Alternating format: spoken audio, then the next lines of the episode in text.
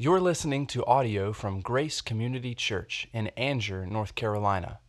More information about Grace Community Church can be found at graceccnc.org. I am aware every week as I read scripture, as I meditate on scripture, as I prepare for Sunday morning, of the Trinitarian nature of our God.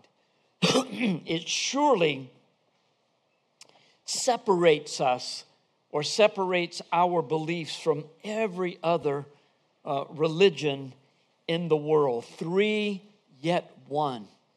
Um, so, always good to be reminded of how important that doctrine is. In fact, when you think about it, every doctrine really flows from the Trinity. How can there be salvation without Jesus and without Jesus being divine, without him being 100% God, 100 all of the things that are difficult to understand although we believe and we know deep down, we do get it, but it's pretty complicated when we try to articulate it to others. Well, that's, that's actually a, a pretty good introduction because today's text is really complicated. It gets a little easier after today, but we'll get to that in just a few minutes. I do want to encourage you, just as Ricky has said, to check out the home groups. I've got a, a name tag because I am one of the home group leaders. Our group is multi uh, age limit or age groups. We've, we've got older, we've got younger. It's a good thing because uh, the younger ones keep the older ones awake during the, our time together. And uh, the older ones say things that puzzle the younger ones. So it's a really interesting mix. But they are age group related, uh, life stage related, all kinds of different groups that we have available. So check out and get around and see the different representatives of the home groups. and then also, if you are new to grace, next weekend is a really good time for you to learn more about our church, how the Lord has shaped us, grown us, defined us, how it was established many years ago on Saturday morning and then Sunday morning. Saturday morning from 9 to 12 a.m., we're going to have three sessions of our Grace Connection class. Then Sunday morning from 9:30 to 10:30 in the back. And if you have not uh, attended a Grace Connection class, this would be a great time to do it. You'll find a sign up sheet at our Next Steps table out in the lobby or you can sign up online. And then last, I just want to mention I thought really that this text was going to be a good place to talk about this, but it really turns out not to be. But I still want to say we're looking for volunteers for our first impressions team. so many times people come into the lobby and they're not exactly sure what to do. They receive a bulletin.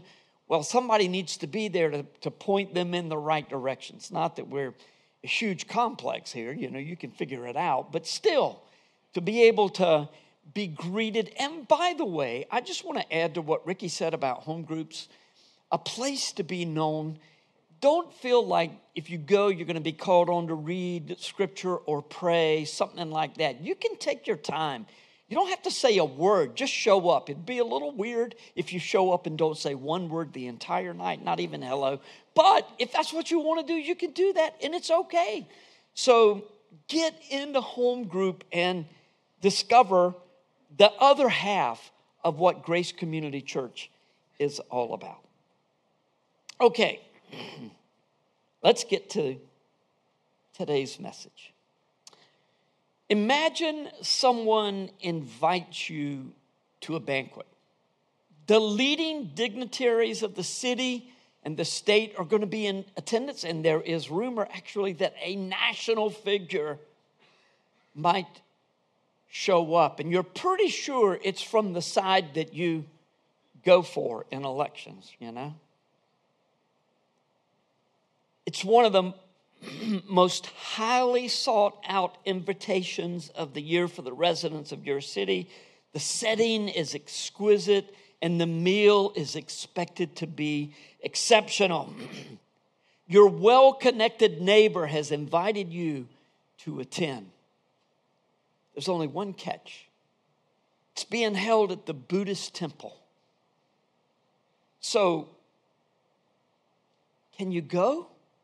You're a Christian, and this is going to be, a, and your neighbor says, Look, look, look, they're going to have this prayer uh, there, but it's no big deal. You, you know in your heart you're not worshiping Buddha.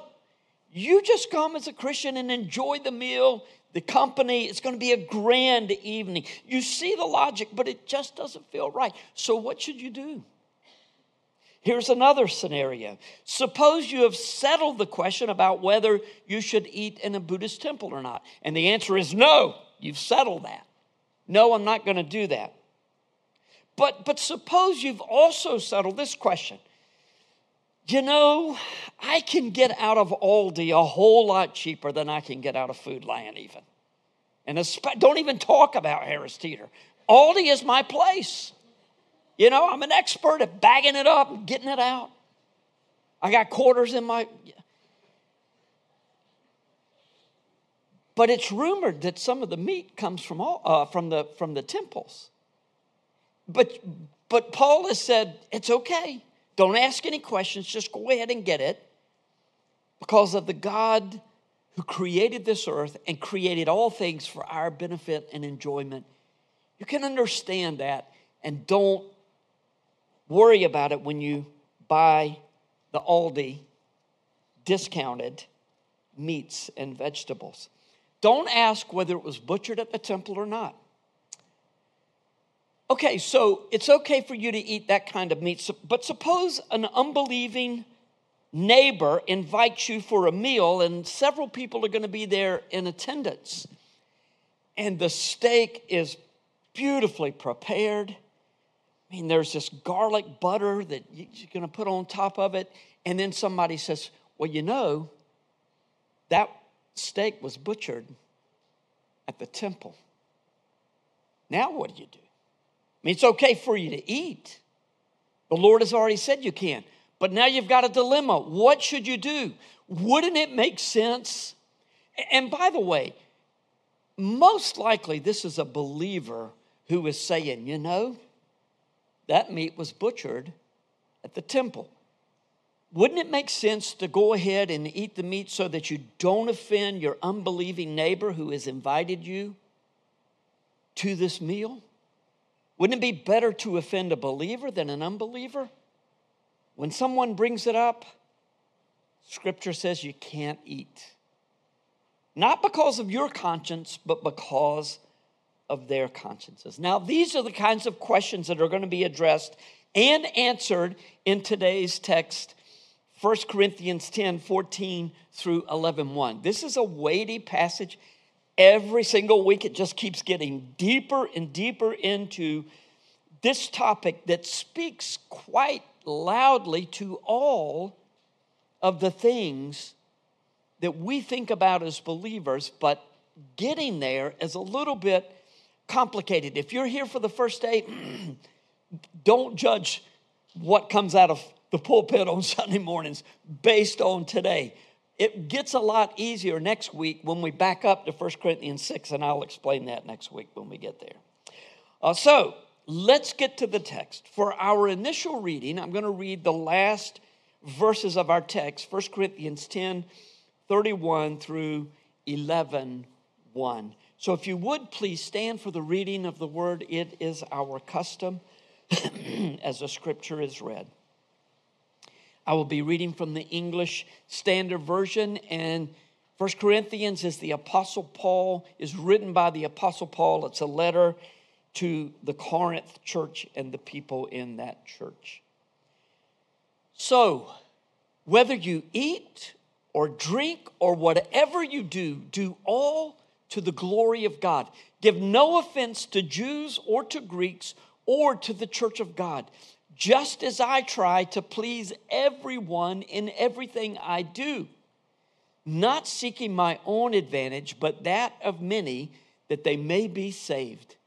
Be imitators of me as I am of Christ. This is the word of God for the people of God. Thank you, and be seated. so, again, if you're here for the first time, you might have guessed already that we're in a series in this New Testament book of First Corinthians. And you'll see shortly that we are beginning in chapter 10, verse 14, right in the middle of an argument that Paul was making about the eating of meat that had been sacrificed to idols. But you know, this argument is not so much about eating meat as it is about loving other people, both those who are saved and those who are not saved, those who know Christ and those who don't know Christ. It's a complex argument for which it would take half of our time to provide context. But if you're interested, the past several sermons are uh, online in both spoken and written uh, forms. The title of this series of messages for First Corinthians is Life in the Church with the Cross at the Center. Because of the difficult nature of the material covered in this text, and because there are several issues addressed that are important in principle anyway to church life and private and the private lives of church members and because of the importance of the principles that apply to so many of the issues about which Christians disagree today, I thought it would be helpful to go verse by verse to understand what Paul was saying to the Corinthians and then to allow the truths of the text to bring us to a place of decision at the end of the message. I don't mean that we're going to have an invitation, but this text calls us to response. By the way, when I was writing the sermon, and I said, because of all of these things, I thought it best that we go through the message verse by verse. I knew that that would strike some people the wrong way, that, that, that it would think, well, shouldn't the Holy Spirit lead you? Well, yes, absolutely. But the text deals with this very sort of thing. We are called to think and reason. The apostle, you read about the apostles over and over in, in uh, the book of Acts saying, It seemed best to us. We thought this was the thing we ought to do. You can see them using their minds. And in fact, sometimes they started to go here. It's not that the Holy Spirit always led them, sometimes the Holy Spirit stopped them. And as Tim Keller says, one of the best ways to determine God's, determine God's will for your life is closed doors. A lot better than open doors, right? You may have three or four open doors. But if a door is closed, well, guess what? That's not God's will. And sometimes we're we get in trouble when we try to kick it down and say, Well, I know this is God's will because I feel a certain way. No, the Lord calls us to use our, our, our, our, our minds to think through the ways of God and understand how He wants us uh, to live and decisions and how we are to make decisions. The issue at question in Corinth church was the appropriateness of eating meat that originated at pagan temples. Now, I will say this in review. Some of the meat was offered in sacrifice and, and, and served at these meals that were strictly for the worship of, of the idol. Some were sold in a restaurant annex that was connected, attached to the temple off to the side. The meat would be offered. They bring it in here. You get a really good deal on the, on the meal. And then a lot of it found its way to the markets. And so, should Christians partake? And Paul's definitive answer was, well, it depends. 1 Corinthians 10 14 to 17. Therefore, my beloved, flee from idolatry. I speak as the sensible people. Judge for yourselves what I say. The cup of blessing that we bless, is it not a participation in the blood of Christ? The bread that we break, is it not a participation in the body of Christ? Because there is one bread, we who are many are one body, for we all partake of the one bread. In, in the past, it was one loaf of bread, they'd break off a piece, pass it around, one cup of wine that they would pass around. I took uh, communion at an Episcopal church in downtown Boston, famous church, Trinity Church, uh, years ago. And it's they serve you up front, they give you the bread, and then they give you the wine. It was the real, real deal. And I thought the guy was going to drown me. I mean, it was a really nice, you know, to, to participate in that sort of communion, but that's the way it was, except they didn't serve one another so much the, the wine, but they would pass the cup from one to the other. And just think about how it signified the oneness of the body. Notice that Paul, who was often harsh in this letter, begins by reminding his readers that they were very dear to him and deeply loved. I've said it before in these five weeks, but nuance and irony abound in this letter. As much of Paul's criticism was directed toward the elite in the church, who were likely the only ones who would fully understand the extent of his criticism.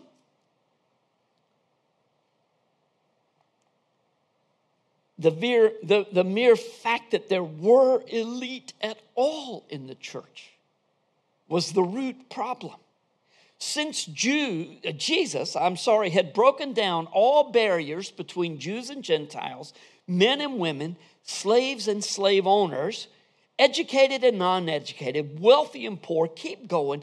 The issues that the Corinthians were dealing with should not have existed at all in the church.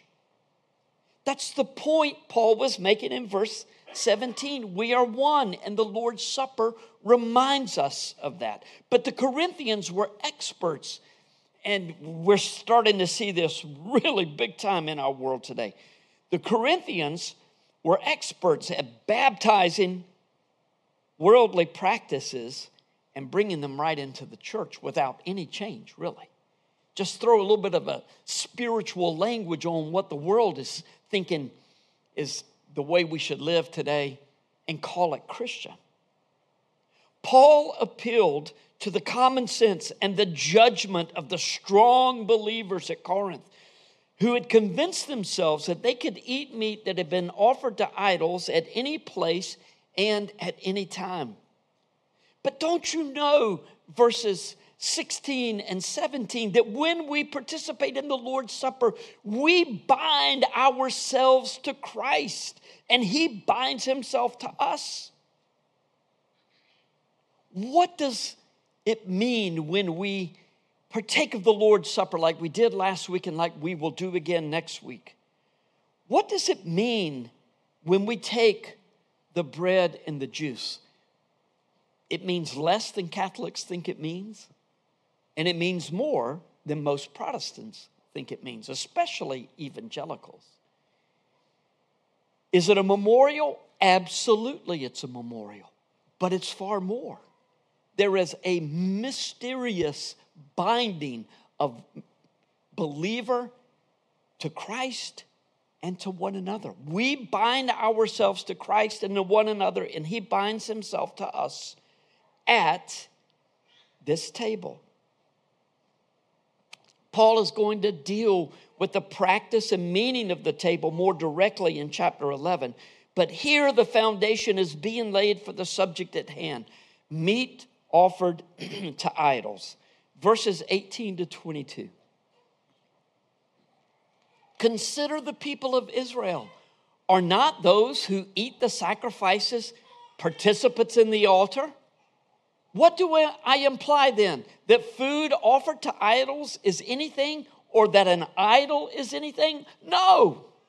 No, an idol is nothing.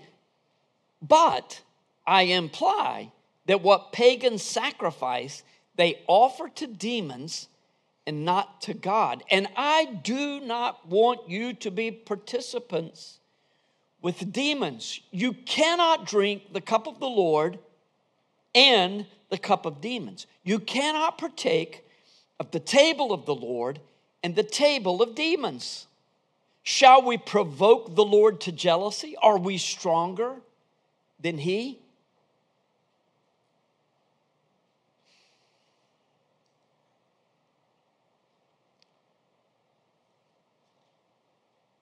So, once again, Paul appeals to reason.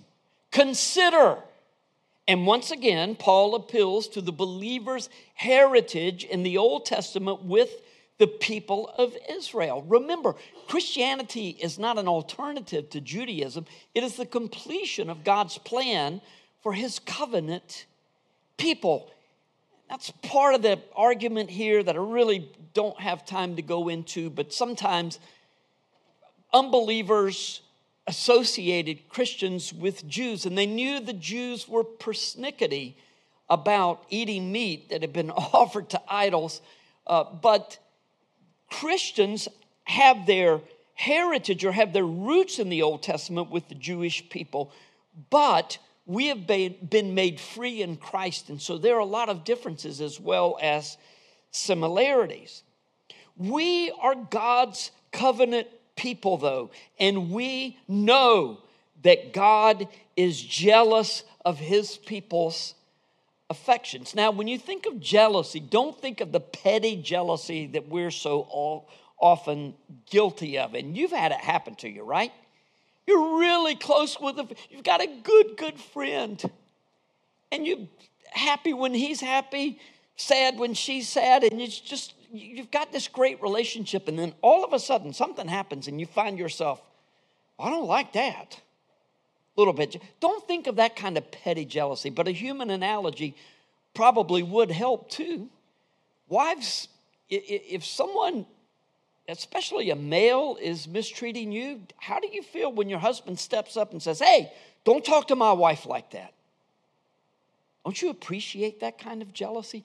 Or husbands, if, if you're at home and, and, and people at work have really been mistreating you badly, and your wife, you know, after two and a half, three hours of patient prodding has drawn it out of you, uh, you're grateful when she defends you. Just think of the benefits of God's jealousy for his covenant people. And as the world mocks us more every day, and as they call us haters and hate mongerers, God is jealous for his people. He loves us at that level. So Paul asks, Is an idol anything? Uh uh-uh. uh In 1 Corinthians 8 4, he's already declared, as did many of the Old Testament prophets, that an idol has no real existence. It's pretty funny when you're reading through the Old Testament, talking about how crazy it is that a person will take the wood that he has, and out of half of it, he'll fashion a god, and the other half he'll use to keep himself warm and, and to cook his food. But then he bows down to this God that he has made fashioned with his own hands and said, Oh, deliver me, deliver me, protect me. Immediately after acknowledging this truth again, though, that an idol is really nothing Paul assigns idols and idolatry to demonic activity. Although a stone or a wooden god fashioned by human hands is absurdly lacking divinity, it is no joke to participate in a meal offered to an idol because demons are behind idols and idol worship. And no matter how sophisticated we are theologically, even knowing that an idol is nothing, we must not participate in a sacrificial meal. Because in so doing, we bind ourselves to demons and we can't be, we can't have a foot in both worlds. Do not miss in this paragraph the exclusive nature of Christianity. Idol worshippers know the significance of a sacrificial meal.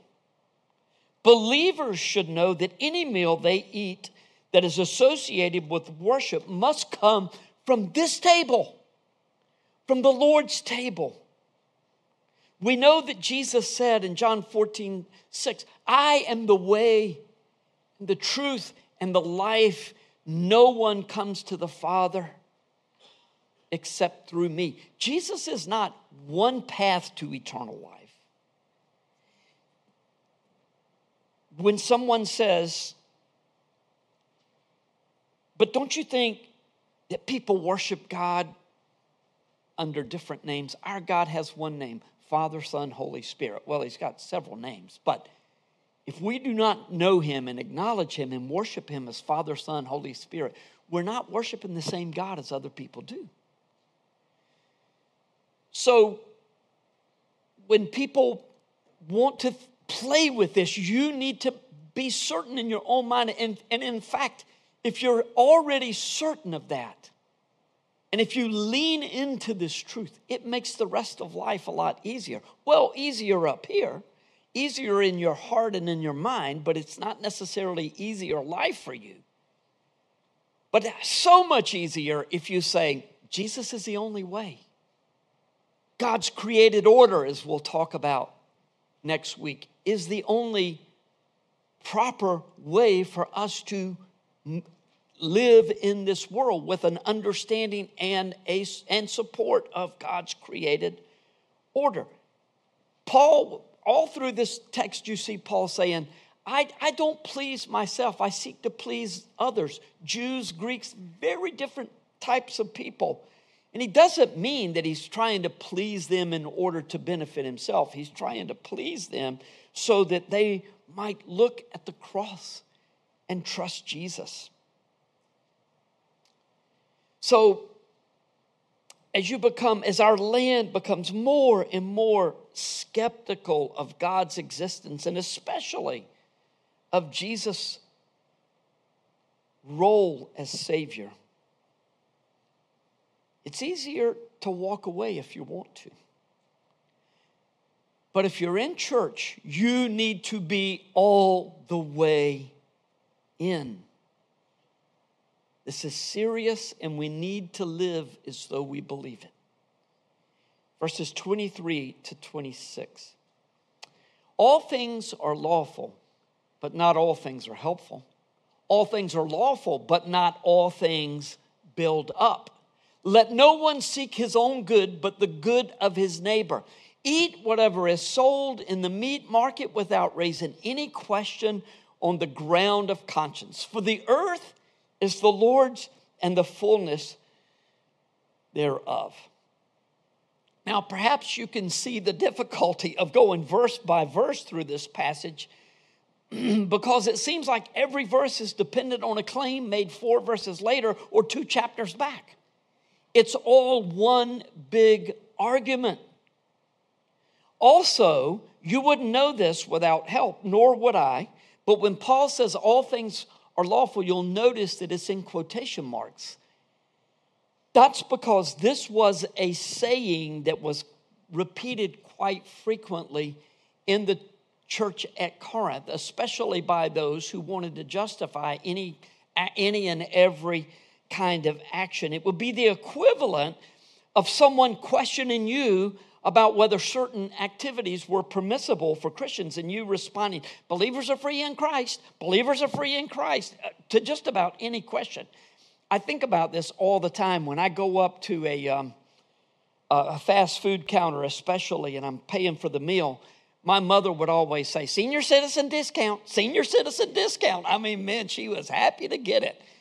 They were giving it to me long before they should have been giving it to me. I'm just going to say. I don't know about the eyesight or the judgment of some of the people in this particular area, but when you are so predictable, you think it's okay to do this or that? Well, of course it is. We're free in Christ. Paul's saying, How can you do that? Use your common sense. Judge for yourself. Consider all that's been written for us.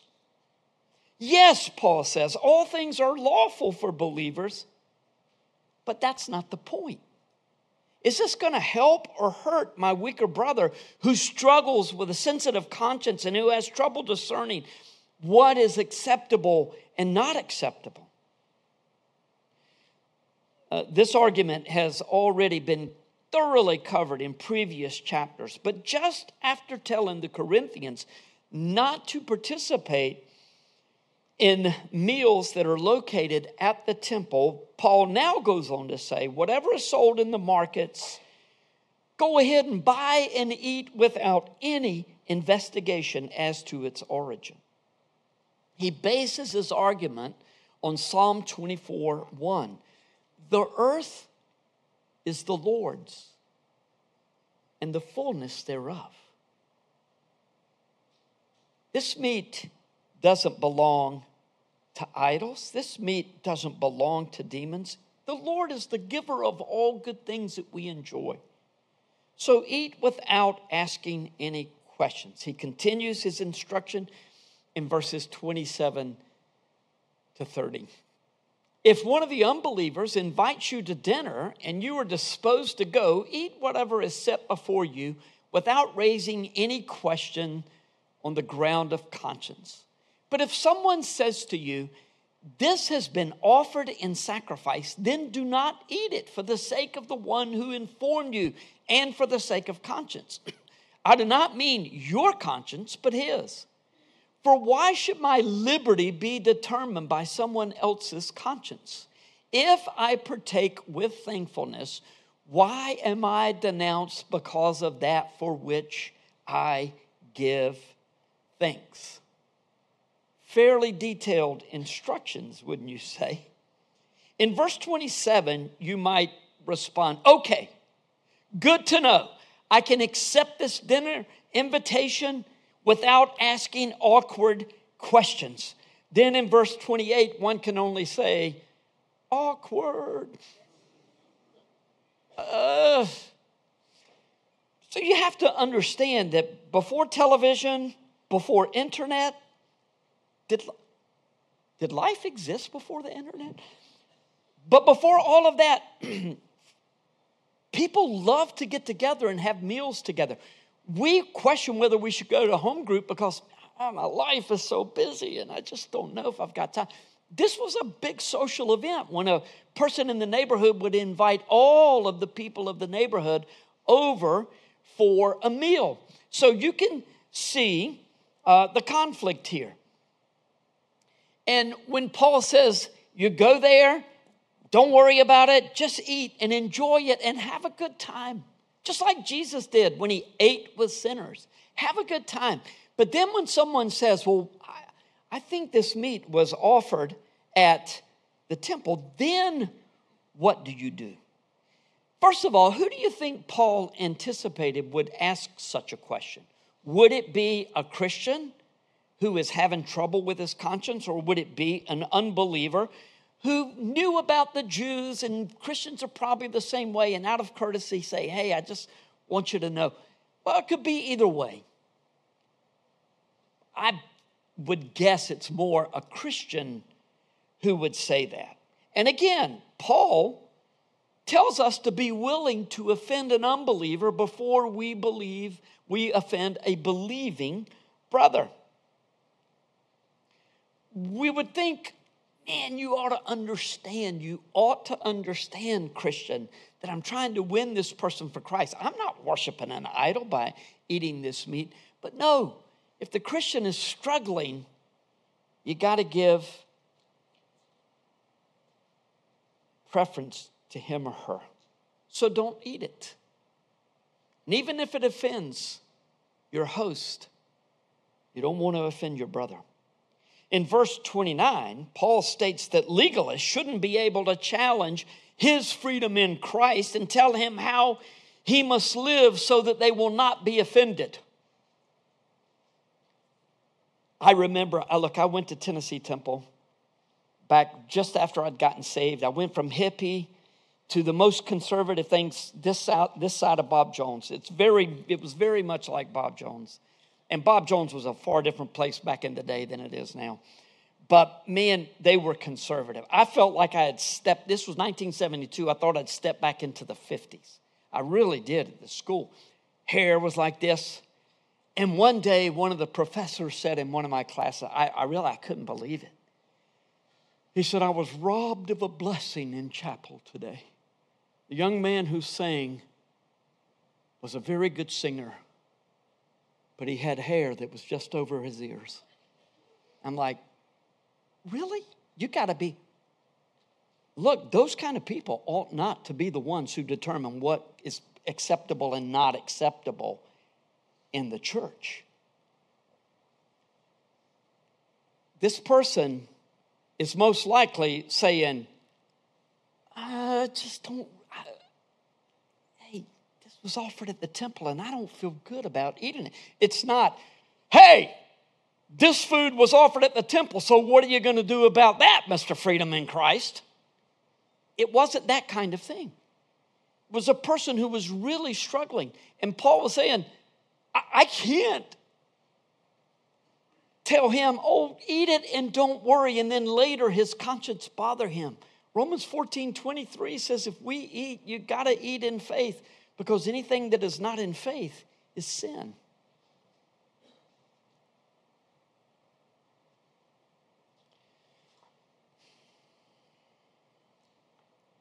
So, as believers, we understand that the earth is the Lord's, looking back to verse 26, which quotes Psalm 24, the traditional Jewish prayer of thanksgiving was offered at meals. So it's fine to eat the meat if everyone is okay with it.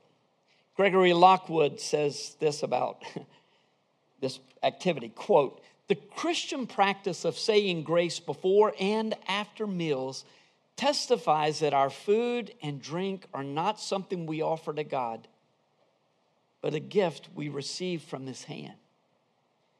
So many times in pagan temples, food is offered to the idol. We give thanks because God has given to us this good thing. So if this passage has been difficult to understand, clarity suddenly bursts through in the final verses of our text, or at least I hope it does for you. So, whether you eat or drink or whatever you do, do all to the glory of God. Okay, if you do, but understandable if you don't for the sake of other people, eat, drink, do whatever you do to the glory of God. Give no offense to Jews who are ridiculously strict or Greeks who are ridiculously not or to the church of God. Ah, there's the in between, the church of God. Give offense to no one, just as I try to please everyone in everything I do, not as a man pleaser, not seeking my own advantage, but that of many that they may be saved. Back to 1 Corinthians 9 24. Well, 17, 18 along in there through the end of the chapter.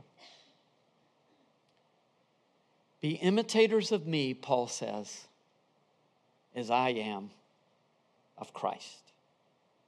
Give glory to God. Do your best to let people see Christ, not you. Care enough about others to find ways to give all people as unobstructed view of the cross as is possible. In Paul's day, Gentiles were put off by unnecessary legalism, and Jews were put off by unthoughtful displays of Christian freedom. Thus, Paul said, do not live as one who thinks everyone must to adjust to your way of thinking. Be nimble, be flexible without sinning. Most of all, be concerned about the souls of all that glory might be given to God.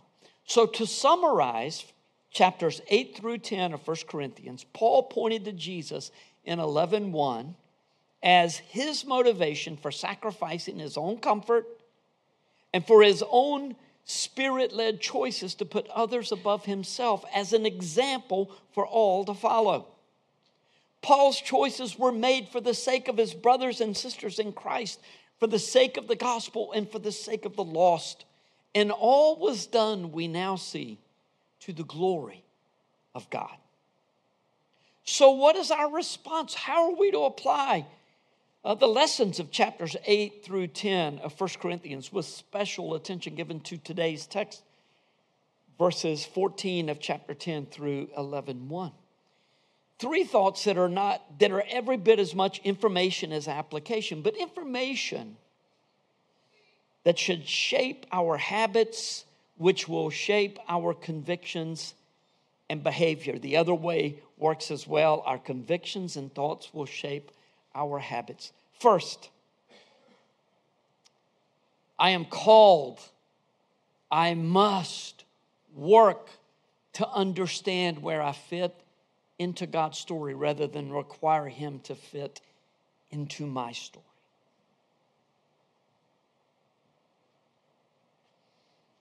My story, it, man, it's what it's all about, right? Excuse me, hold it right there. Everybody smile.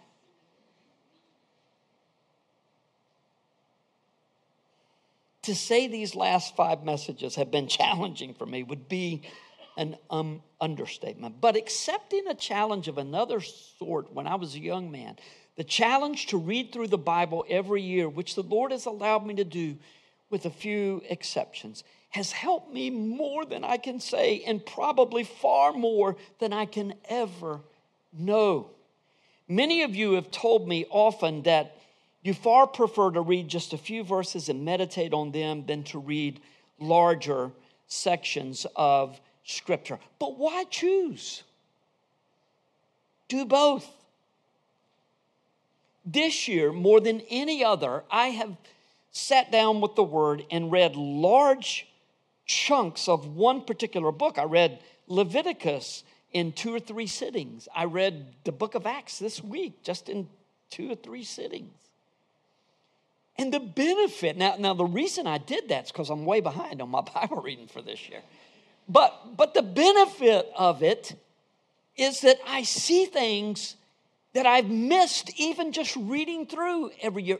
The Bible is, look, if all we ever get about the Bible is starts and stops and just little bits here and there, we're missing the big picture. We're missing the big story. And when you read through the Bible every year, patterns emerge that remind you that people come and go under God's loving and sovereign care, but that He will always get His glory. But His glory is for the benefit of His people. Do you have you forgotten that the, the doctrine of glorification? We will be glorified fully when we see him. And if we weren't glorified, we couldn't stand in his presence. But we're going to share in that glory, not as divine beings, but as those that God has brought into the family. Because Paul was writing to people whom he expected to know Old Testament scriptures, his arguments were complex and nuanced. And so, no wonder Paul said, We must not provoke the Lord to jealousy. Second, Jesus, others, and you. It really is that simple. Now, a lot of people use this simplistically, but it really is that simple. And, and look, I admit that there's not a lot of joy in First Corinthians. But Paul lays out the perfect, perfect formula for the Corinthians to grow to a much better place and while the formula, formula is simple, it is not easy. Be imitators of me, he says, as I am of Christ.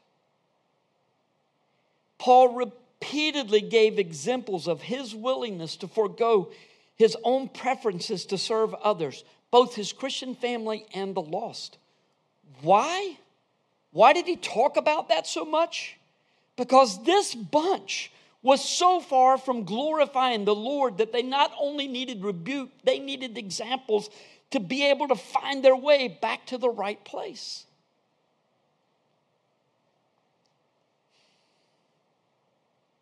Did it work?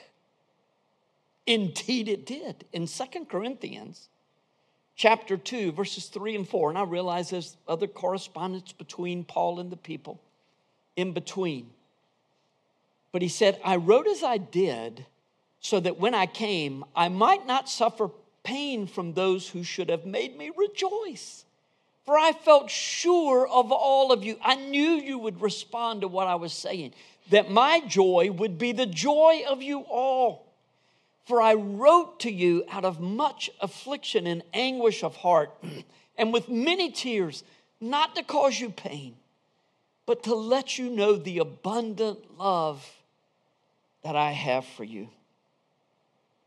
And then Paul went on to list all the positives that resulted from their repentance Jesus, others, and you in that order.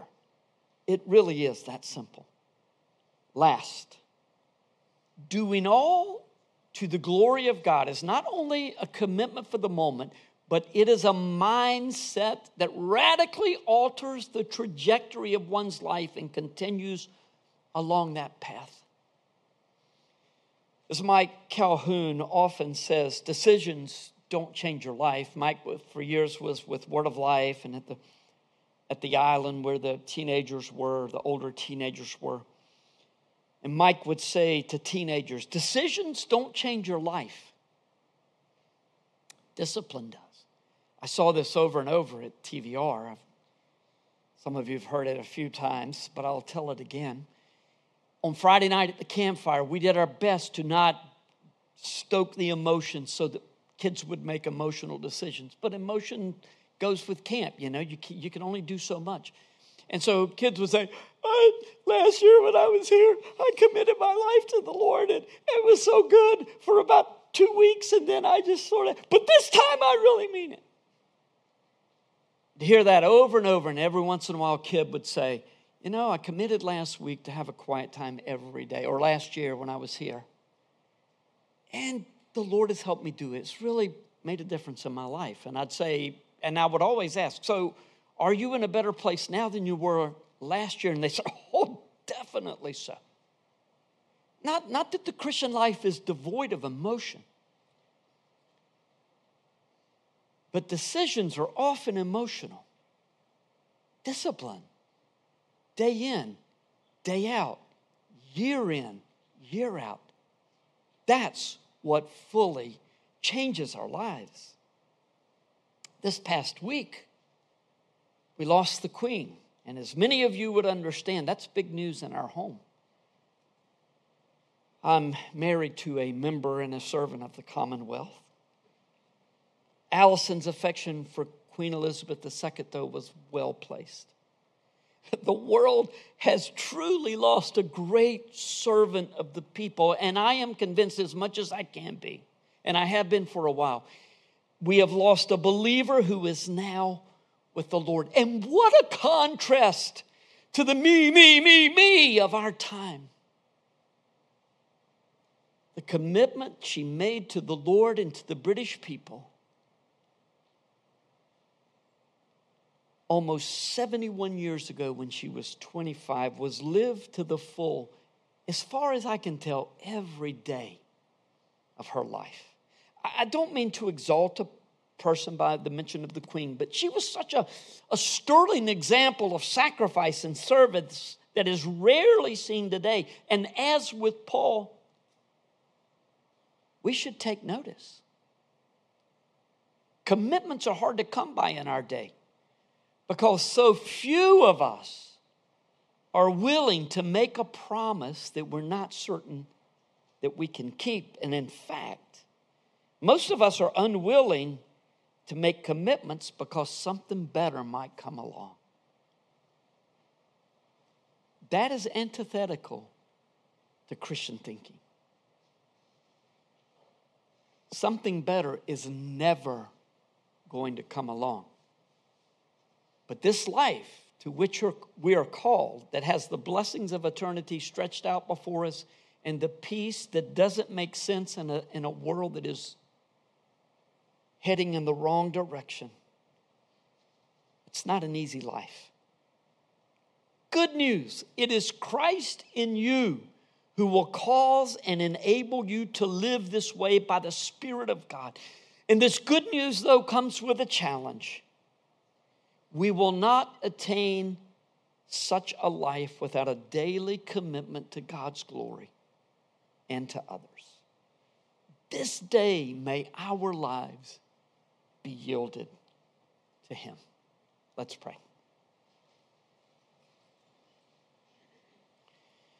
So, as the worship team comes forward to once again focus our hearts on Jesus. I wonder if you would, in your heart, just pray something like this Lord, I confess that I live for my comfort, my convenience, and for my glory far too much, especially as a child of God. Please forgive me. This day, at the direction of your word and with the help of your Holy Spirit, I commit myself to your glory. I pledge, with your help, to put the concerns of others ahead of my own concerns, whether it be my brothers and sisters in Christ or those who don't know Jesus. May I seek not to offend either believers or unbelievers. May Jesus shine through me. Lord, I am weak and I need your help, but on this day, I commit myself to you.